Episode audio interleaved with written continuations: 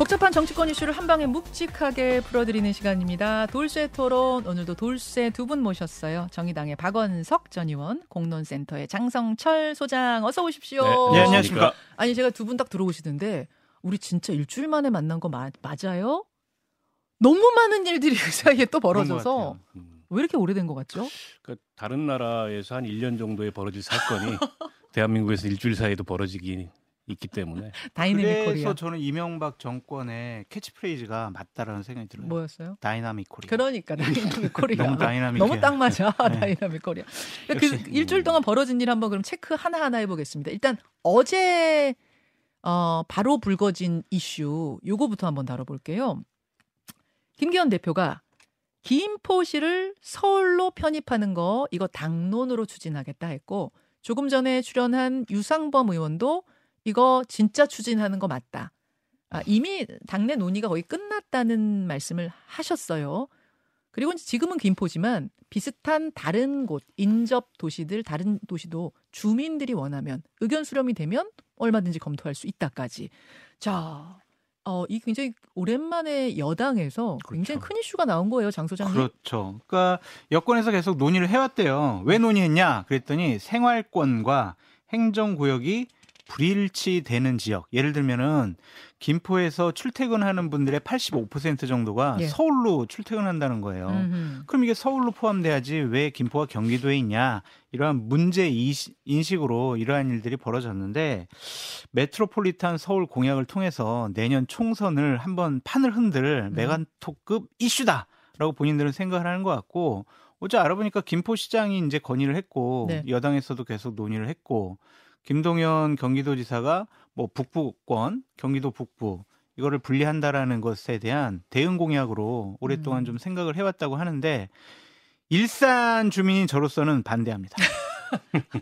일산은 지금 50만이 훨씬 넘죠. 100만 넘죠. 그러니까 이건 지금 50만 아래 그렇죠. 도시들만 대상으로 하니까 네. 일산은 왜 서울에 제 일생 일대의 소원이 첫 번째는 김현정 뉴스쇼 출연하는 거였고, 두 번째는 서울시민 되는 거였거든요. 아, 첫 번째는 이루셨는데 네. 두 번째는 이사하시면 되잖아요. 그게 제가 농담처럼 얘기했지만 서울 주변에 있는 도시들에서도 이러한 요구가 많을 거예요. 그러니까 이것이 과연 옳은 공약이냐 아니면 현실성이 있느냐, 이런 것들에 대해서 분명히 많은 논란이 있을 것 같아요. 자, 김기현 대표 발언 잠깐 듣고 올까요? 생활권을 합쳐줘야 된다. 인천하고 생활권이 아니고 경기도하고 생활권도 지금 아니잖아요, 김포 같은 경우는요. 그래서 뭐 출퇴근 통학 이것이 서울하고 직접 공유되고 있는 것, 그런 분들은 서울시 편입을 하는 것을 저희들은 방향을 원칙으로 삼고 진행하려고 합니다. 박원석 전 의원은 어떻게 보세요? 이게 뭐 있었던 얘기죠, 김포에서는. 예. 이제 경기 남북도 분도 추진 중이잖아요, 경기도에서. 예. 근데 김포가 위치상 어디에 끼기도 좀 애매하다. 그리고 오히려 생활권은 서울이랑 많이 공유하니 서울로 편입되자. 이게 이제 김포시에서 나왔던 얘기예요. 그걸 이제 받은 건데, 근데 이제 저렇게 되면 장 소장도 앞서 얘기했듯이 서울과 면적을 맞닿아 있고 생활권을 공유하는 경기도의 많은 도시들에서 이런 얘기 나올 겁니다. 이를테면 구리, 광명, 과천, 뭐 하남 이런 데서 다 이제 너도 나도 서울로 편입되자. 그러면 이제 서울 메트로폴리탄 공약으로 그걸 흡수하겠다라는 얘기까지 지금 국민의힘에서 나와 있는데 네. 전략적으로 다른 거 다 떠나서, 옳고 그름을 떠나서 예. 총선에서 이게 꼭 유리하기만 할까, 이런 생각이 듭니다. 이를테면 다른 거 다 떠나서 총선에서는 상당히 유리하다라는 그런 전략 아니에요? 아니, 꼭 그렇지 않은 게, 이게 그 득이 있으면 실도 동시에 고려를 해야 되는데 서울 시민들이 별로 달가워하지 않을 것 같아요. 서울 시민들 입장에서는 편입을 원하는 해당 지역에 있는 네. 구에서 별로 달가워하지 않을 것 같다. 일단 서울이라는 자원을 나누게 되는 거잖아요. 그거에 대해서 그다지 달가워하지 않을 것 같다. 첫 번째.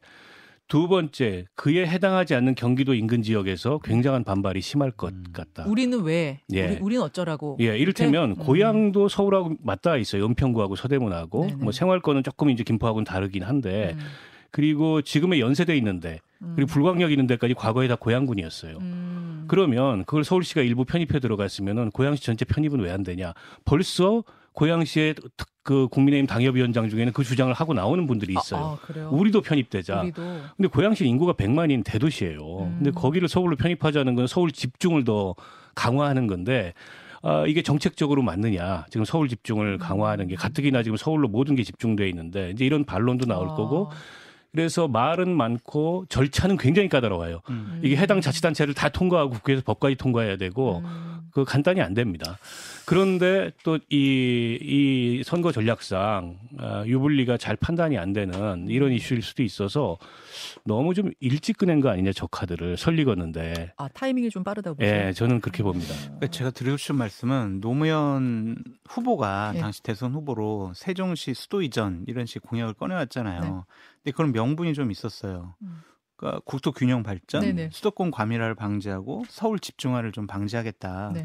이런 큰 명분이 있었는데 지금 국민의힘에서 이 김포시 서울 편입 이 명분이 내년 총선의 게임 체인저라는 명분을 삼고 있단 말이에요. 뭐 일부 의원들의 표현 이런 거죠, 그거는. 뭐 그것도 그렇고 이제 뭐 한 언론 보도에 의하면 그러한 선거 전략의 일환으로 이거를 계속 집중적으로 검토해왔다라는 보도가 나오고 있거든요. 행정구역 개편이라는 것을 이런 식으로 접근하는 것이 맞느냐. 물론 공약을 던져놨으니까 내년 총선 때 주역에 논의될 거예요. 여야가 이제 치열하게 이 부분 갖고 토론할 건데 저는. 그러니까 이럴 수도 있어요. 좋을 수도 있고 나쁠 수도 있는데 이걸 그냥 툭 던지는 것은 안 좋다. 하지만 논의의 이슈를 던진 것 자체는 의미가 있어 보인다라고 말씀을 드리는데 이게 만약 현실화되지 않으면은 우스꽝스러운 취급 당할 수 있어요. 예를 들면 지난 지방선거 때 이재명 당대표가 예. 김포공항 이전 내세웠다가 뭔 소리야, 웬 바보 같은 소리야 막 이런 비판도 많이 받았거든요. 그러니까 이거를 정밀하게 잘 유지시켜 나가려면 호흡이 맞아야 되는데 서울시도 우리 논의한 적 없는데요. 대통령실도 우리 이거 처음 듣는 얘기인데요. 이랬단 말이에요. 이게 여권에서 조율해가지고 딱 밀고 나가야 되는데 갑자기 툭 던져 나온 것은 조금 좀 안타까워요. 자, 이제 정리가 좀 되네요. 이게 꺼냈을 때 예. 파급력을 가지려면 꼭 진짜 실현돼야 그렇죠. 가능성이 있느냐. 여야 된다는 예. 거. 그거 하나. 네. 그다음에 과연 이게 총선 전략으로인지 진짜 효과가 있는지도 그렇죠. 따져볼 것 하나. 네. 그 부분 말씀하셨어요. 네. 보겠습니다. 일단 네. 어제 처음 던져진 이슈라 그렇죠. 뭐 오늘 이게 옳다 그러다 딱 잘라서 이야기하기는 어려울 것 같고. 네, 제가 부탁했는데 저 일산도 포함시켜주세요. 오늘 윤석열 대통령 이재명 대표가 만납니다. 그동안에도 뭐 스쳐 지나가듯 악수를 한 적은 있지만 이렇게 대화를 하는 거. 그러니까 말을 섞는 거는 처음이라는 거 아니에요 오늘. 그렇죠? 저는 말을 섞을까요? 왜냐하면 이게 대통령 시정연설 국회에 오셔가지고 사전 환담인데 거기에 5부유인 다 참여하고요. 그다음에 각 당 대표들 다 참여하고 원내대표들 다 참여해요. 그럼 10수명이거든요. 네. 아이 컨택을 못할 수도 있어요. 악수는 현실적으로 하겠지만 입장하면서. 예. 그래서 거기서 무슨 이재명 대표하고 윤석열 대통령하고 의미 있는 그런 대화가 오가지 않을 수도 있다. 물론 뭐 오갈 수도 있습니다. 다만 이제 우리가 관찰해 볼 수 있는 건 예. 이후에 이를테면 여야정 3자 회동을 지금 역제안을 했잖아요. 민주당에서. 네. 그런 어떤 형태의 만남이 이루어질 가능성, 그 단초. 이게 이번 회동에서 있을까. 이제 이걸 이제 관찰하게 될 텐데 그게 아니고 오늘 그 자리 자체가 의미 있는 대화의 장이 되긴 어렵고 대통령 시정연설 하시기 전에 한 10분 정도 한담하는 정도의 그런 성격의 자리. 차담회죠? 예, 네. 자리이기 때문에 거기서 뭐 큰 어떤 그 관계의 진전 같은 건 없을 텐데 다만 후속 회담의 단초가 오늘 그 회동에서 보일까. 그거죠. 이게 관찰 포인트인 그렇죠. 것 같습니다. 그러니까 뭐 거기 안에서 그 10여 분의 시간 동안 뭐 엄청난 회담이 오고 가지 않겠지만 처음으로 만나서 대화의 자리에 앉는다는 어떤 이 관계가 풀리는 실마리 같은 게 되지 않겠는가 이런 건데 일단 박 의원님은 실마리 정도는 될 수 있을 거라 하셨고 장 소장님은요? 박원석 의원이 말씀하신 관전 포인트가 중요한 포인트인데 저는 거기에 덧붙여가지고 네. 어떤 덕담 수준의 말이 오가는 것보다 네. 눈빛 표정을 좀 보고 싶어요. 눈빛은 속일 수 없거든요. 속일 수 없죠. 그래서 저기 단식하셨는데 건강 어떠세요?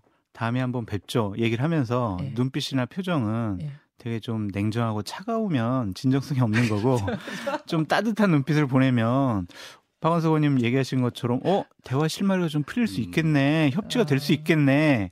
그렇게 볼 수 있을 것 같아요. 그래서 우리 시청자 여러분들께서 대통령의 표정과 눈빛을 좀 집중적으로 살피시면 어떨까. 아니 저는 표정 눈빛이 차가워도 단시간으로 하고 고생하셨다. 네. 언제 한번 뵙죠. 이런 말씀을 하신다면 굉장한 진전이죠. 그런 얘기가 아마 없을 거예요. 제가 보기 여전히 윤 대통령은 뭔가 피하고 싶어하고 그다음에 민주당에서는 양자 영수회담을 고집하지 않지만 어쨌든 대통령과 만나기를 원하고 이 숨바꼭질 같은 관계가 계속되고 있는데 저는 만약 대통령께서 오늘 네. 이재명 대표 뭐 단식하시는데 건강 괜찮냐 한번 만납시다 이 얘기를 하면은 정치적 승자는 윤 대통령이에요. 이재명 대표가 아니고. 아 그래요? 그리고 대통령이 어떤 회담을 하든 회담의 성과는 대통령이 가져가는 겁니다. 그게 대한민국 대통령제예요. 그리고 야당 대표가 대통령이 협조를 부탁하고 뭔가 국회에서의 그 법안이 됐든 예산안이 됐든 이런 이제 국정 운영에 있어서 파트너로서 역할을 해달라고 요구하는데 그걸 걷어차는 야당 대표가 어디 있습니까? 그러니까 윤 대통령이 얻을 수 있는 게 훨씬 많아요. 이재명 대표에 비해서. 그런 점에서 보면 이해가 안 되는 거죠. 지금 이 만남을 회피하고 있는 게. 어쨌든 대통령실의 분위기가 계속 대통령이 아주 생각을 많이 바꾸고 있고 내년 총선 승리를 위해서는 뭐든지 하겠다라는 입장을 표명했다고 하더라고요. 내부 회의에서. 그런 거 보면 뭐 전격적으로. 예. 한번 저기 제 관저로 아니면 대통령실로 한번 초청하겠습니다.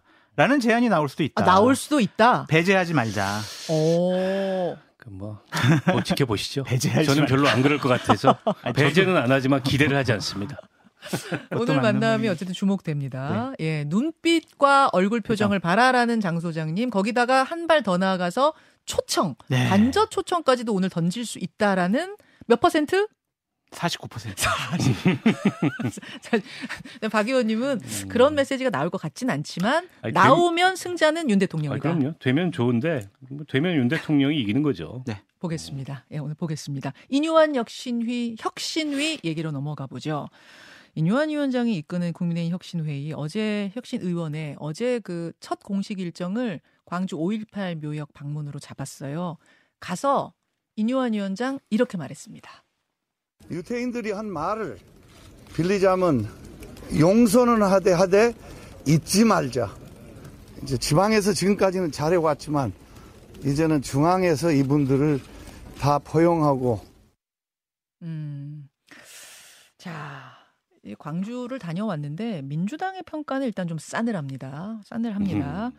아, 무슨 얘기를 했냐면 뭐 선거 때마다 가는 곳이 저기냐 이런 취지의 발언들 비판들이 막 쏟아졌죠. 더 독한 말씀한 분도 계시고 어떤 분부터 좀 논평해 주시고 박 의원님.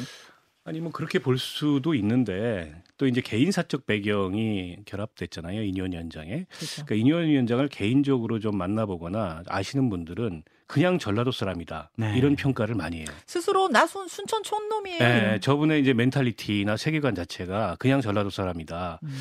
그래서 뭐 진정성이 없거나 그냥 보수 정당의 과거에 당대표나 비대위원장이 했던 행보하고는 조금 의미가 다를 거라고 보고 아마 전라도에서도 그런 약간의 동질감 이런 것들을 저는 광주에서도 느낄 수 있지 않을까 생각하고요.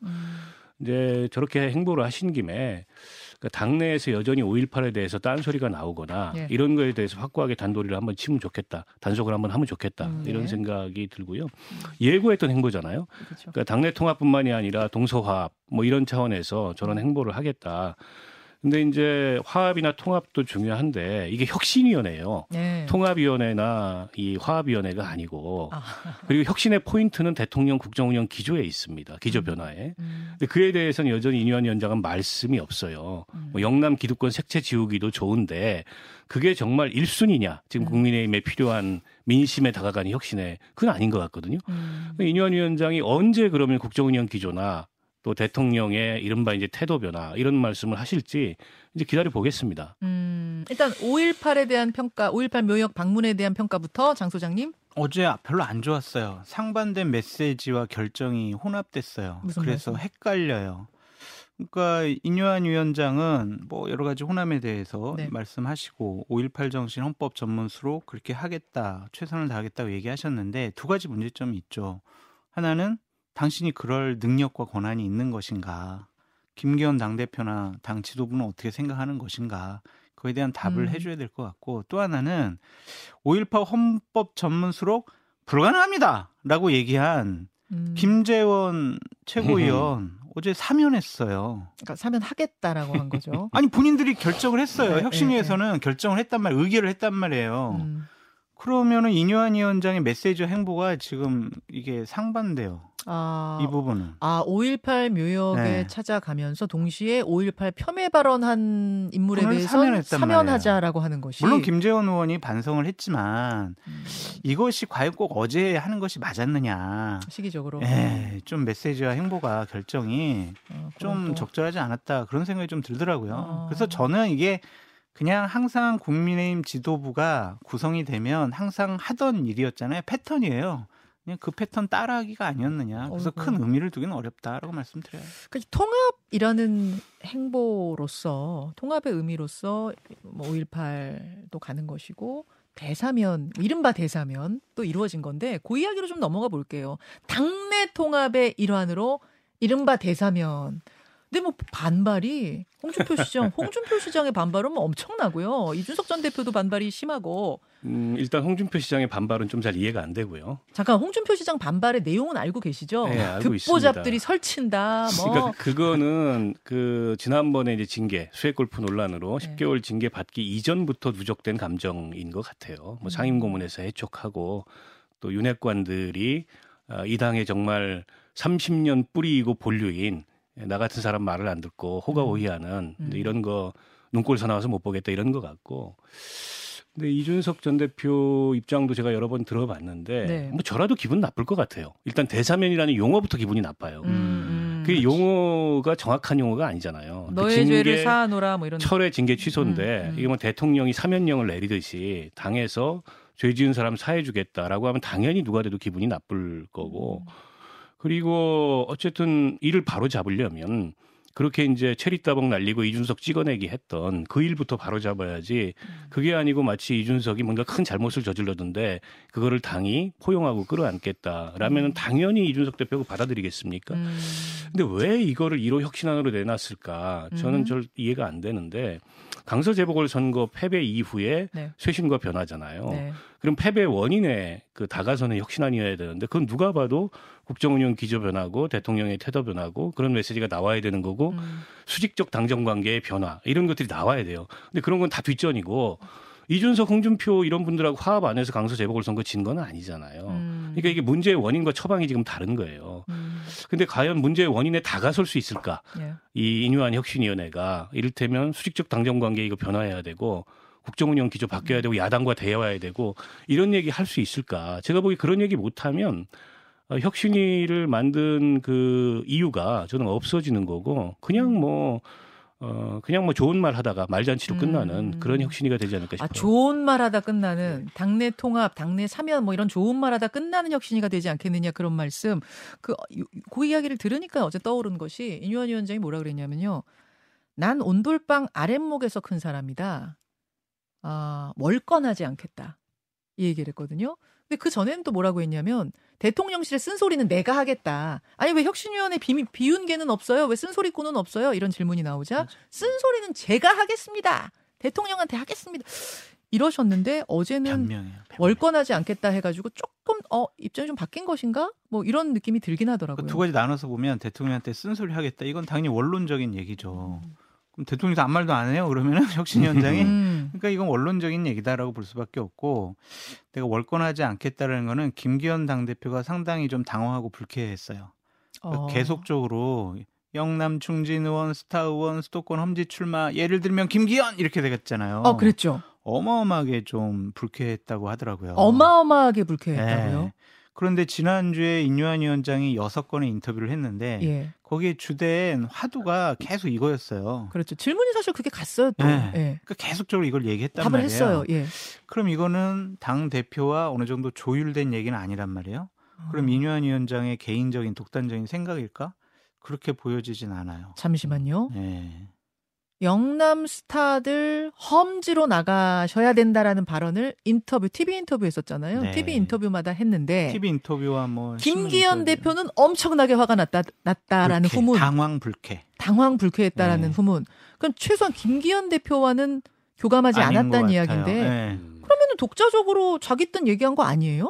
그런데 그게 좀 그냥 이거는 이제 정확한 정보는 아니고 저의 이제 추측의 영역인데 어느 정도의 이제 얘기는 좀 들었지만 용산과의 어느 정도 조율된 얘기인 것 같아요. 그쪽에서 좀 강요된.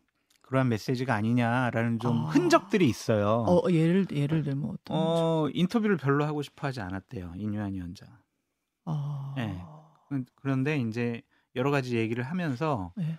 좀 그 얘기를 하는 것도 되게 마뜩지가 않았는데 좀 불편해하면서 얘기를 했다고 하더라고요. 그런 것을 보면 내가 이 얘기하는 게 맞나? 하지만 이 얘기 하라니까 어쩔 수 없이 한다. 그런 이미지를 이제 인터뷰하는 분들 쪽이 네. 느꼈다고 하더라고요. 인터뷰 조율 과정에서 뭐 그랬다는 걸. 저는 인터뷰 보면서는 시원시원하게 하시는 거 얘기 답하시는 것 같던데. 중간 할 때는 그랬는데 하기 전과 후에는 약간 좀 불편하고 꺼리는 모습을 보였다. 그래서 결국에는 용산발 그 강요된 메시지가 아니냐, 전 그렇게 좀 읽혀 보였고. 그 말씀은 상당히 지금 굉장히 중요한 포인트인데. 네. 그럼 계속해서 있었던 영남 물갈이설. 아마 대통령의 측근들이 영남 그 양지로 가기 위해서 영남 지역 사람들 아마 뭐 물갈이 할 거다라는 소문은 쭉 있었는데 그게 이번 혁신위를 통해서 구현될 수도 있다. 이거는 완전 정반대 얘기인데 사실 던져보는 것 같아요. 그러니까 지난 주말까지 대통령실의 분위기를 쭉 파악을 해보면 예. 민심 수수책과 총선에 대해서 어떻게 치러야 되느냐라는 것에 대한 보고서가 대통령에게 쭉 올라갔고 거기에 주요한 포인트 중에 하나가 영남권 중진 물갈이. 이것이 이제 있다고 하더라고요. 근데 그게 기득권 포기 차원에서의 물갈이, 정말 혁신을 위한 물갈이냐, 아니면 또 누군가가 그 자리를 오기 위한 물갈이냐는 하늘과 땅 차이거든요.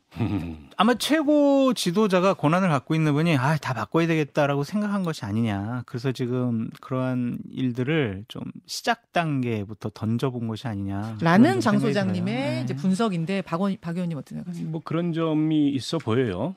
그러니까 이제 대통령 정무수석이 비대위원장도 아닌 혁신위원장 취임에 난을 들고 왔다. 그것도 좀 사실은 이례적인 장면이었고 두 가지 해석이 있었죠. 그에 대해서 아무 말도 하지 않으면 아무 일도 안 일어날 테니까 말조심을 하셔라. 이런 단속임과 동시에 대통령실이 하고 싶은 얘기를 인현 위원장 마이크에 전달한 두 가지 아니겠냐 이런 얘기가 있었고 또 한 가지는 이제 김한길 국민통합위원장과 인현 위원장의 사적 친분이에요. 굉장히 가깝다 그러더라고요. 그를 통해서 공유하는 인식이나 또 공유하는 메시지 같은 게 있지 않겠냐. 그리고 이분이 이제 치고 빠지기식으로 농담이라 그랬다가 오보라 그랬다가 또 뭐 영남 이분들 계백장군처럼 나가서 싸우라고 했다가 이제 약간 허허실실로 하고 싶은 말들을 오가면서 이제 하고 있는데 확실한 거는 지금 대통령실의 의중이 저 같아도 영남 기득권은 좀 이 물갈이를 하고 싶은 생각이 있을 것 같아요. 다만 이제 그 자리를 누가 채우느냐. 그렇죠. 그에 따라서 이게 쇄신이 될 수도 있고 그렇죠. 자기 사람 심기가 될 수도 있는데 완전 다른 길. 어쨌든 지금 있는 분들이 솔직히 말해서 양지에서 3선, 4선하고 네. 5선하고 앞으로 국민의힘의 정치나 국정운영에 도움이 되냐. 별로 안 될 것 같아요. 그래서 이건 이제 목록에 기본적으로 있는 겁니다. 다만 그게 1호 혁신안이냐 아니면 지금 쇄신의 핵심이냐 그거 하면은 민심이 달라지냐 영남 민심은 달라지겠죠. 근데 이른바 이번 강서 재보궐선거에서 나타난 수도권 민심 그리고 전체적으로 지금 국민의힘과 윤 대통령의 국정운영이 민심과 동떨어져 있는 문제는 그건 다른 지적이 필요한 거죠. 그건 제가 말씀드렸듯이 국정운영 알겠습니다. 기조 자체를 바꿔야 된다는 얘기를 해야 되는 겁니다. 이 혁신위원회 뒤에 보이지 않는 손이 있느냐 없느냐 이 부분인 건데 독자적인 것이냐 아니면 조율된 보이지 않는 손과의 어떤 교감이 있는 것이냐. 장 소장님 있어 보인다. 좀 있다. 정쿨쇼에서. 좀 있어 보이죠. 많이 있어 보이죠. 잠시 후에 정쿨쇼에서 못다한 이야기 나누겠습니다. 고맙습니다. 네, 감사합니다. 고맙습니다. 김현정의 뉴스쇼는 시청자 여러분의 참여를 기다립니다. 구독과 좋아요, 댓글 잊지 않으셨죠? 알림 설정을 해두시면 평일 아침 7시 20분 실시간 라이브도 참여하실 수 있습니다.